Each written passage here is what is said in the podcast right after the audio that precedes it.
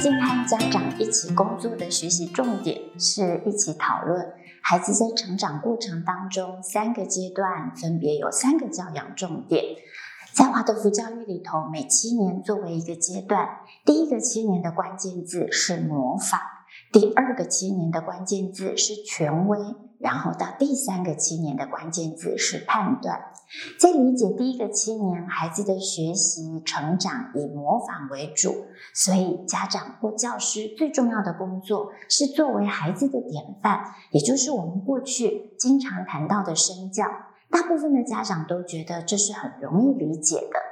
然而到了第二个七年，我们说教养的关键字是权威，渐渐的就会有家长。对于权威的这个概念不是很理解，甚至觉得很质疑。质疑的家长们会说：“现在已经是一个民主的时代，我们对孩子应该要很尊重，怎么还谈权威？”后来我们在许多的文本阅读过程中发现，原来 Steiner 他确实想要表达的权威概念，跟我们一般人所想象的，或者我们常用的语词，在谈权威的时候，有完全不同的解释。一般当我们想到权威，甚至有家长说，他们更快的想到的是威权，想到的是过去在一些填鸭教育或者学业导向的成长过程当中，对于老师非常害怕。对于考试、奖励、处罚这些，都认为是权威所常用的工具，所以这是我们一直想摆脱的梦魇。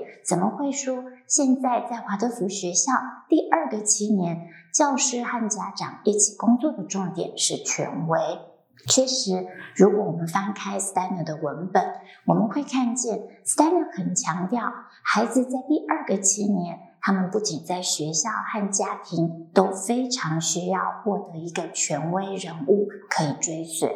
而这个权威人物，Steiner 觉得最理想的状况是成人和孩子之间建立起一个很紧密的连接关系，而且是建构在爱的基础之下的连接关系。意思是说，孩子先感受到爸爸妈妈很爱我。老师很爱我，因为他们都很爱我，我也很喜欢他们，所以我总是喜欢追随他们的脚步。我喜欢做他们觉得美好的事情，而他们觉得不理想、不好的事情，我也跟着不喜欢。所以，这个权威确实跟我们过去所想象的高高在上的、具有控制性的或从属关系的威权关系是不一样的。而 Steiner 更进一步提到，一方面指的是因为充满爱的连接，所以孩子很愿意去跟随父母；另外一方面，更重要的是在权威过程当中培养孩子的道德情感、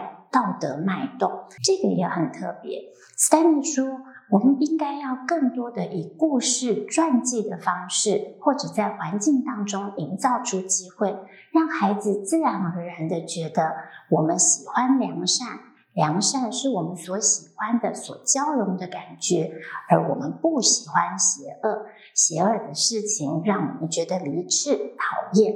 很重要的是，不断的在第二个七年，透过不同的生活经验、故事、传记等等，让这样的感情、这样的脉动在孩子里面产生作用。所以在华德福学校里面。几乎每一天都很重视故事时间。然而，在每一个故事讲述完毕之后，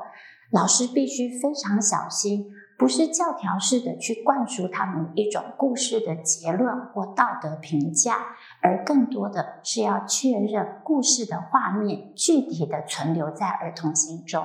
我们可以跟孩子有一些讨论，但是从来不是强加我们的想法在他们里面。我和家长一起工作的时候，我们经常讨论，为了更理解，使我们自己也可以成为孩子在家庭当中美好理想的权威。